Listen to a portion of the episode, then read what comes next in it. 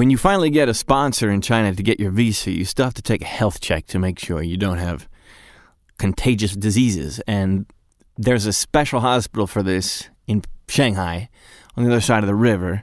So I had to figure out, like, you know, that I had to do it and where it was and go by myself and find it. And while I'm going through room to room getting, you know, an eye check, an ear check, blah, blah, blah, there's a guy a couple rooms up ahead of me going through the process, and he's, like, loudly complaining, and you peek out, and, yeah, of course, it's, like, an older business guy with his beautiful assistant Chinese, but not only that, also another Chinese assistant with him, because he couldn't possibly go through this whole thing with just one Chinese assistant. And you know, he's just bitching, basically. So I see the guy later, after I finish the whole thing. This hospital is really close to a place called Laowai Street. Laowai is like the word for foreigner. And this street is all like Western-ish bars. And it's not even late at night, but they're open, so there's a place where you can get, like, a burger. There's probably, like, a Mexican food place. There's, like, probably, like, a German beer house. And I'm just getting to there. I don't know how I got there. I guess I took a car, but he was getting there, too, and he was with the other two Chinese. And I just said, hey, you just were at the, whatever, foreign hospital, too. And he was like, yeah. And I was like, you want to eat together? And he was like, you could tell he was, like, hesitant, and then he was like, yeah, it's like, that is a good idea, you know? So I was like, I was going to go to the Shanghai Brewery, you know? And he was like, okay, yeah, let's go there. And we're starting walking the door, and the pretty assistant's like, and he says something like, you can eat a salad, you can eat here, you know? Something like she was only was going to eat something healthy, I don't know. But you could tell, even from that interaction, that it's like, he's doesn't care what you want to eat. Like, we're eating here, like, tough shit. I'm paying your salary. So I ate with him. I'm trying to remember how that conversation went. But we got along.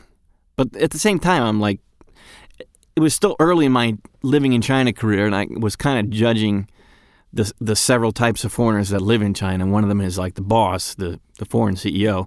And that's what this guy is. And he was trying to launch a Dippin' Dots knockoff. I believe it was called Cool Drops. So we befriended, and we kept in touch. And every once in a while, we would meet up. I think I went. His office was just like a block away from where I lived at. He had like a two-story office for these two assistants. And I was like really envious. I mean, not envious, but I really wanted to get in on that. Like, man, that would be super awesome. Like, launching a big national ice cream like company over here. And I went out to eat with him a few times and had drinks or whatever we did. And I kept trying to steer it back to his business, what he was trying to do and like what I could do. And he would always steer it back to like, how are you getting girls, man? Like, where are you getting these girls from? What do you say to them? And how do you get them over to your place? And he kept pounding away at that, and I kept trying to, like, you know, cover that topic and then pull it back into some, like, what his marketing plan is, like, what could I do? So I kept pushing that angle, and I finally got, like, a meeting with him and one of his assistants, and I came up with this, like, I don't know, marketing theme where Cool Drops were, like, characters, and there was, like, each drop had its own, like, style, and that came with the flavors and blah, blah, blah. And he didn't seem to really give a shit. He was kind of just asking his assistant, like, is this cool? You like this or what? And it would always go back to, like, where are you getting these girls? Like, every time we would talk. And one of the things I told him is I use a feature on WeChat called Look Around. And anybody who's using that Look Around feature will see you, and you can see them. You can filter by female or male. So I met a lot of girls that lived near me that way. And he thought that because I lived in a more populated neighborhood than he lived in, that if he moved closer to me, that he would be able to get more dates. And he did. He actually moved to use that feature. So he was like completely focused on this. And like every time I tried to talk about business with him, it always went back to that subject.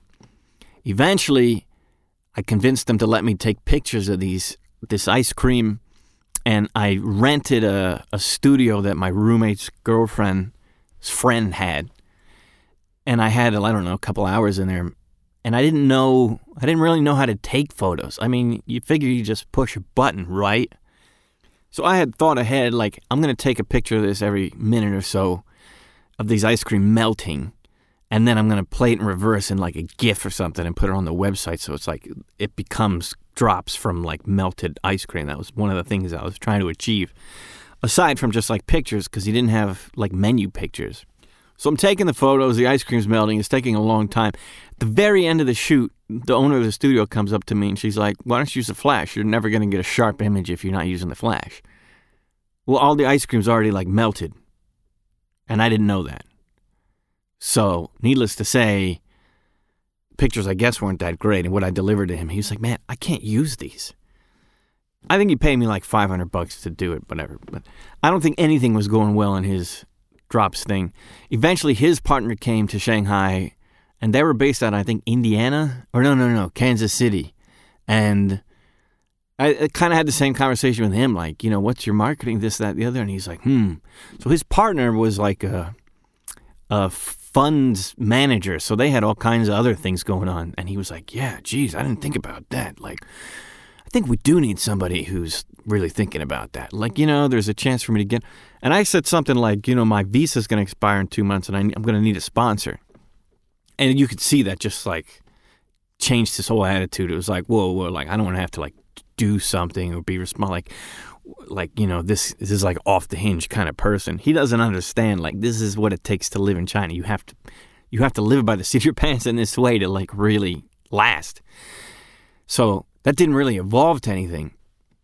But meanwhile, I had already started to develop my own business idea because when I left that first company, I was going all around the city trying to find other like quick gigs between a middleman. And I decided if I could cut out the middleman and we'd have a website that was based like my previous company in America, it was called Memberfuse and, you know, people could find each other. I was going to have Teach English Nearby as an English website and something like, I don't know, Shanghainese, a Chinese named website for Chinese to find teachers. So we cut out the middleman and I'd make more money and I could find people who were close to me.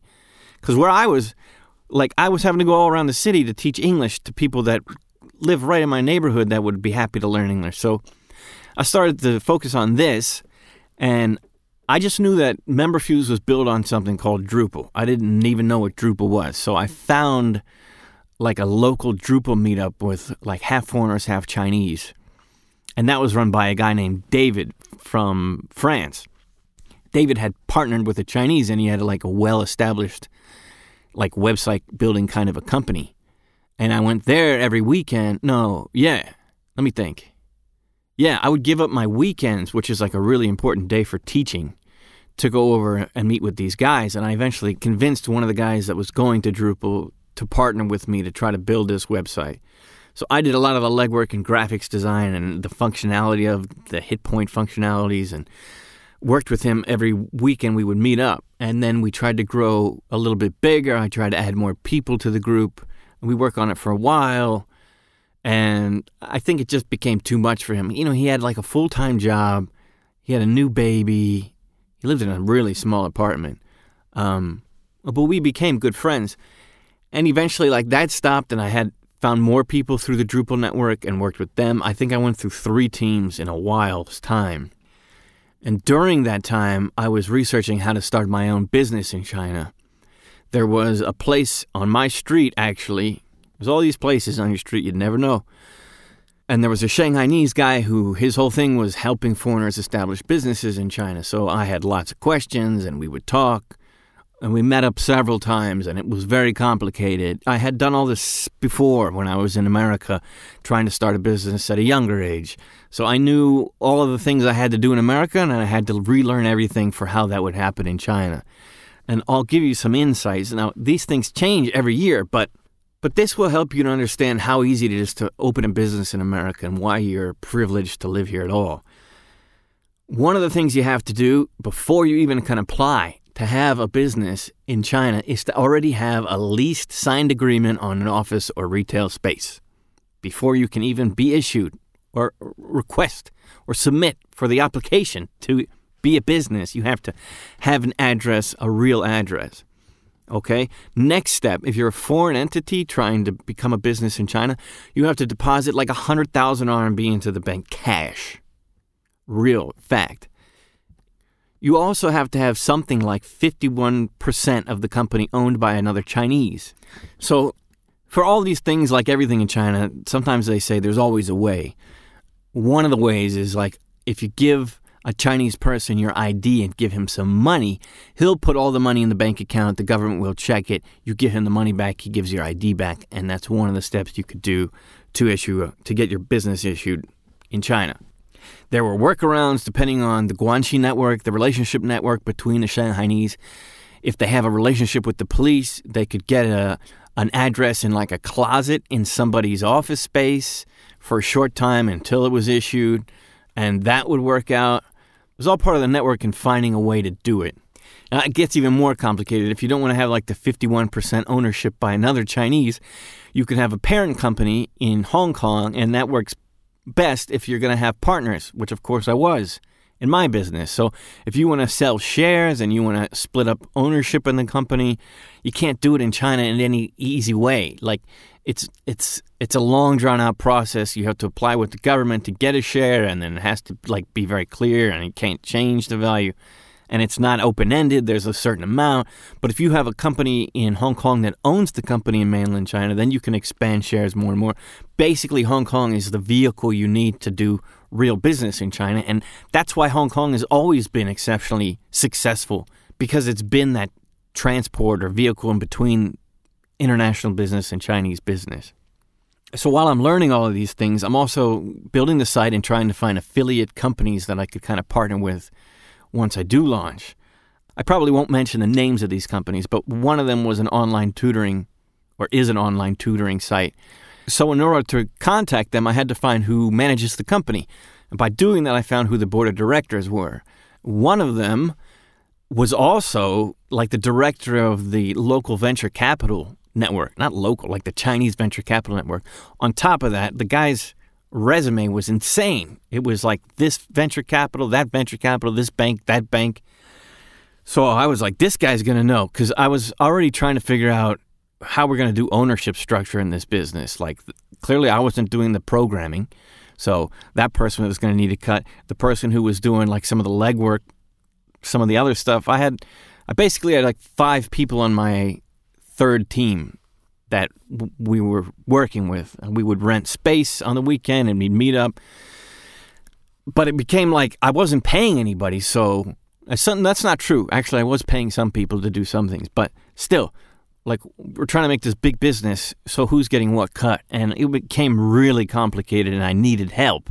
So I figured this guy, if anybody was going to know how to deal with this, this guy was going to know. So I contacted him, and then I contacted him, and then I contacted him, and then I contacted him. And sometimes he would reply and we'd set something up, and then the date would have to change or he wouldn't be there. He ended up putting me in touch with somebody else, and I went to meet him one day. It's like I had to take like the day off and go across town and bus to bus to bus because I was poor, and I still couldn't find the guy and he wouldn't answer his phone. Any normal person would have already given up, but I kept just rescheduling with the guy and reaching out to like really bothering the dude. And finally the day came, and I remember like the air was so bad that morning, and I was waiting for the bus. I didn't have a mask, so like all the cars driving by was kicking up the dust or the sand and the grit and the air pollution, and my throat was burning. Like it was like I was swallowing glass. And I got there, and I got like a tea in the lobby of the building he was in, and I came up, and he wasn't there. And I stood there waiting and waiting and waiting, and then he came, and he looked at me like, who the fuck are you? Like, what are you doing in front of my door? Like, he didn't remember. So he let me in. I was drinking my tea, and he was like, you could tell he was like trying to wake up, you know? It was like a private moment for him trying to wake up, and he was like, okay, good, you have coffee. I had tea, actually, but I remember that. And I had printed out foam boards of like walking to walk him through the site, so I could just like do that instead of mess with the computer. It was a big blown up picture of how the site works. And I was walking him through. And at the end of the presentation, I was just asking, like, how do I you know, I'm probably going to take $10,000 in like seed financing is what I'm going to ask for. I have somebody in mind, blah, blah. And his response was, put me down for $2,000. I wasn't asking him for money. I just wanted to know how I was going to deal with that stuff. But that really blew my mind. I mean, I was poor. Like I said, I was taking buses around in China. A bus is 2 RMB, which is like, I don't know, 25 cents or less in USD. So that's how poor I was. I mean, I'm not much better off now. But for somebody to just be like, here, I'll do a couple thousand, you know, when I wasn't asking for it, that's a big deal for me. That doesn't just happen, you know. So I was elated. Like, that was amazing to me, because that's also like a partnership. I'm now like maybe going to engage in a relationship with this guy that I can call upon him when I have problems and stuff. So he ended up getting a phone call. He walked me out to the elevator. I remember him on the phone call being like, yeah, it's a $30 billion market. Still to this day, this guy has hundreds, if not thousands, of like businesses he's managing the money for, if you can put it that way. In fact, he told me he was the top third education investor in China. And I was just ecstatic that he would offer that to me. And he was like, yeah, just email me like your bank account information and I'll send it. So when I got in the taxi, it was still early enough in the morning where I could call my parents. And I called my mom, and before I could even tell her, she was like, my sister was driving home on I-95 and she hasn't answered her phone. And she never doesn't answer her phone. And I've been calling her all night. Like, I guess it was the next day already. And I'm worried. And I already knew that means something is seriously wrong, because, you know, in fact, I kind of was breaking it to my mom that she's not just not answering her phone. So here I am to try to tell like one of the most excited things, like finally getting some credibility in my startup venture. And I can't, because it's also the worst day, one of the worst days of my mom's life. So, and my aunt, because she did die. She did pull into a hotel, check in, go to the bathroom, and pass out. So that was nothing to be celebrated that day. There was another director of that company that I wanted to get in touch with, who seemed like an American. I can't remember why I thought that, but he was like Chinese face, Tom something. And I reached out to him for similar reasons, I guess. I think I had already started to reach out to him because the other guy wasn't responding. And I did finally meet up with that guy as well, and we met in like a really nice Western restaurant. And I remember sitting down at the table across from him when I met him, and he was still on his phone, and he was like just drawing out conversation with his family, acting like I wasn't there. You know, I'm meeting you. You could maybe like tell him to hold on a second and like say hi to me, but I just sat there like acting like I was comfortable or cool, and he just like chatted with his family for like a long time, like 8 minutes of me just sitting there like I wanted to just get up and be like, fuck this guy, dude, you know? How rude is that? Anyway, he gets off the phone and it's basically like, you know, what's your deal? What's your background? Something like that. So this guy was actually the CEO of McDonald's in China for a period of time. And then he was the CEO of Nike in China for a period of time. But I think he's an American-born Chinese. I mean, pretty damn sure. So I told him when I was 18, I developed this invention and I patented it. I had my own startup company. He's like, whoa, what's the invention? So I'm like, it's a guitar jacket. It's like interchangeable face cover. And he like lit up. He's like, yo. He didn't say yo, but he was like, ho. Whoa. What's that? Like, let's talk about that business. So I was like, well, I think I lost the patent. Maybe I can get it back, because they expire if you don't maintain them with money, which I didn't have, which is crazy unfortunate, because I had put 7 years of my life into that and a ton of money. But it was like, okay, we can do that. But I do have this other thing I'm working on. You know, and he's like, all right. So I told him about it, and he's like, okay, what happens if, like, you're teaching somebody Chinese and you're like elbow, knee, penis? And I'm like, well, I mean, there'll be like agreements on the site where you can't, you know, you're responsible for that kind of stuff. He's like, okay, because that's the main thing, blah, blah, blah, blah. And we had a chat, whatever. So I told him I'd look into the guitar jacket and stuff when I got back home. And I did, and I talked to my patent attorney, and he was like, if you can in 24 hours, like, pay me $6,000, I can get it back. But now that you've disclosed to me that you know your patent is expired, I can only, like, by law represent you for, like, 24 hours, something like that. I mean, this is a real thing. Once you know your patent's expired, you have to, like, immediately pay the maintenance plus late fees on it. So I had to write this email to the guy that was like, I have great news. I can get the patent back, but I need like $6,000 tomorrow or today. So surprise, surprise, he didn't write me back. And then I mentioned to the other guy, hey, you know, this guy was interested in this guitar jacket and he's not responding. Maybe you could call him. And the guy was like, I don't do that kind of thing. So that was the end of that guy. And then I was telling one of my roommates about it. So I lived with a German guy. I lived with three guys, if you recall. A Taiwanese, an Australian, and a German. The German was much older than me, like I'd say 15 years older than me, who was a partner of an architecture firm. And he's got his PhD in Chinese studies. And I was telling him about what I was working on. And I think I showed him some of it, like showed him the website that I built so far.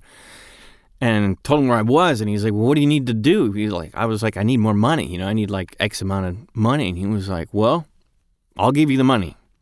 He's like, I'm going to Europe for like, I don't remember, like 3 months or something. And just remind me before I go, I have the cash and I'll just give it to you. And that was a little weird to like remind somebody that you're going to give me cash.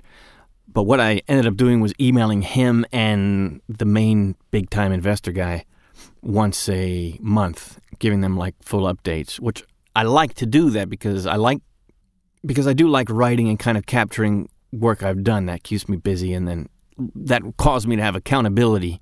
And it was like, look, I'm doing all this stuff, like feel free to tell me what you think I should do, here's everything. And I remember calling the main guy a few times being like, how do I do this investment thing? Like, and he finally was just like, look man, I'm a silent partner, I'm not telling you how to do anything, you do it. And that was the main reason the startup fell apart, is because everybody was doing a different amount of work, a different amount of educational work. Someone was doing something really technical, someone was doing something much less technical, and I couldn't figure, none of us could figure who got what share. And I tried to put it in like a calculation into a spreadsheet, and it just turned everybody off. So it ended. But at some point I even remember driving my e-bike down to do a pitch at like a competition for startups. And there was three judges sitting there. One of them was the investor that already put money to my company, and I had to pitch this thing that he already knew about. And I think I killed it because I was there early enough to hear the speech before mine, and it was terrible. It was like two punk kids basically being like, yeah, we think vintage clothes are cool, so what we do is like we get vintage clothes and fix them and sell them. It's like, that's not a startup business that takes investment, dude, you know?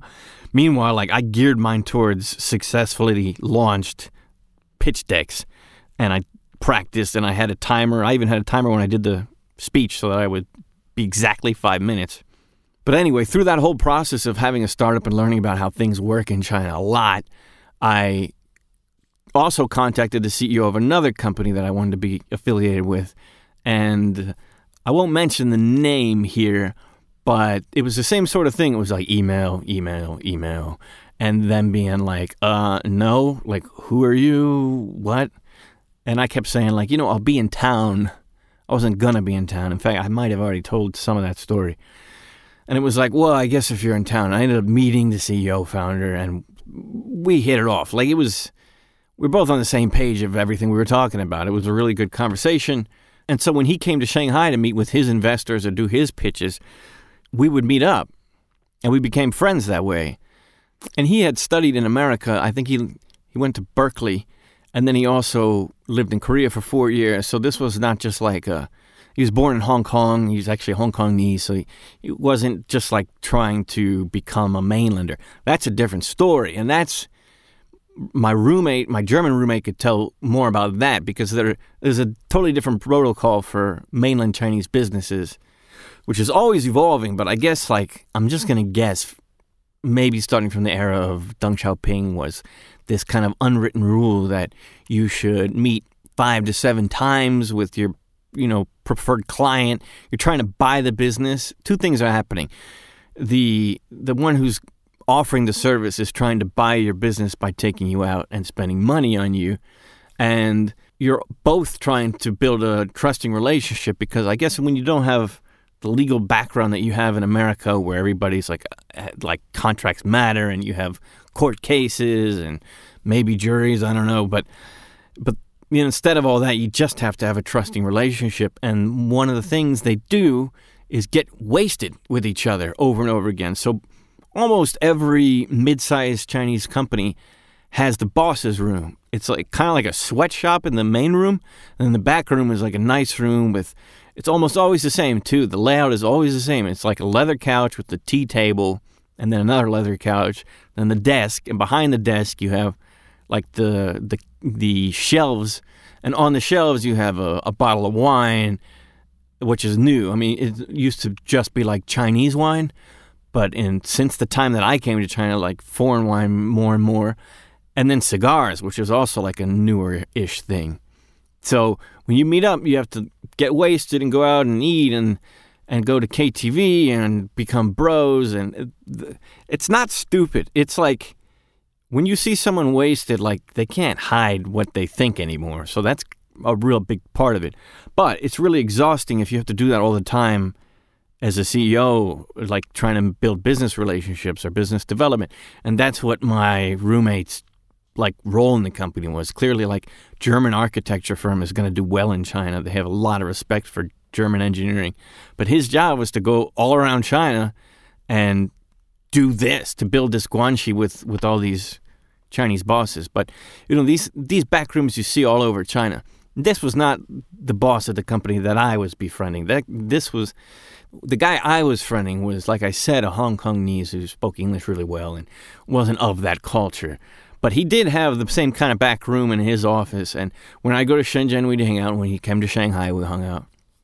And I think it's really clear when you start to dabble in business ownership in China that owning a business in China is great. I mean, you see advertisements like hiring female receptionists must be like between 5'6", and of course it's in centimeters, but whatever, 5'6" and 5'8".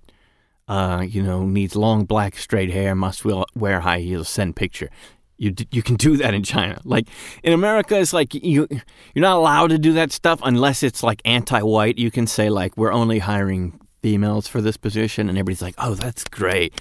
If you were to say you're only hiring males, it's like, oh, go to jail, dude. You're a terrible person. Anyway, like people all do the same thing in like a roundabout way. At least they're straightforward in China. It's like in America, it's like, I'll meet you for a quote interview, unquote. But there it's like, let's make sure you're pretty. Obviously, we want a pretty person representing our business. Like, sorry, that's just reality. And I got to respect that about places like China and a lot of the world. It's like, yeah. Like nice ideal that nobody really believes. But it becomes clearer and clearer, like being a business owner in China, it's almost more liberating than being a business owner in America. Like in America, everything's laid out and you can figure your way around and navigate very easily. But in China, it's like you're kind of left alone. You're kind of your own god in a certain sense. And in the companies, like even in Chinese language, they call you the leader. You know, he's our leader. And it doesn't even matter if we know he's wrong. He's our leader. And you're expected to answer that phone anytime it rings if it's your leader calling.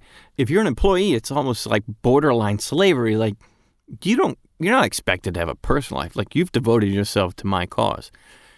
So there you have it. In this podcast, you got the startup entrepreneur, me. Then you have the foreign entity of the ice cream company. You got the, I should mention that the investor, the big investor was is half Chinese. So whatever you want to call that foreign investor in China. Then you got the foreign big time mainland boss. Then I mentioned the Hong Kongese boss in mainland. Then I briefly covered what bosses in mainland are like. There's a nice picturesque for you. And I hope that some of the takeaway would be that if you got an idea for a business in America, you don't have an excuse not to try it. You got to try it. I mean, the fact that you can get a limited liability company within like an hour, maybe two, which didn't used to be even that easy. And they didn't even used to have LLCs. And you can open a business bank account the same day. I mean, and it's too hard for you, and it's, rich people are bad. Come on. All right. And another takeaway is you're going to learn things all along the way and make contacts with people you wouldn't have otherwise made contacts with, and you'll get respect for having good ideas and thought-out plans, which you're not going to have by not trying. And my next job became one of those contacts, and I still know the others. So had I not have done that, I mean, my resume sucks. It would just be an English teacher, which is mostly what my resume was in China. But this gave me the opportunity to say, no, I actually have more skills and abilities than just being from America, which is what it feels like to be an English teacher. So that's what a CEO might be like in China, if you know him. And if you didn't, you can pretend you did.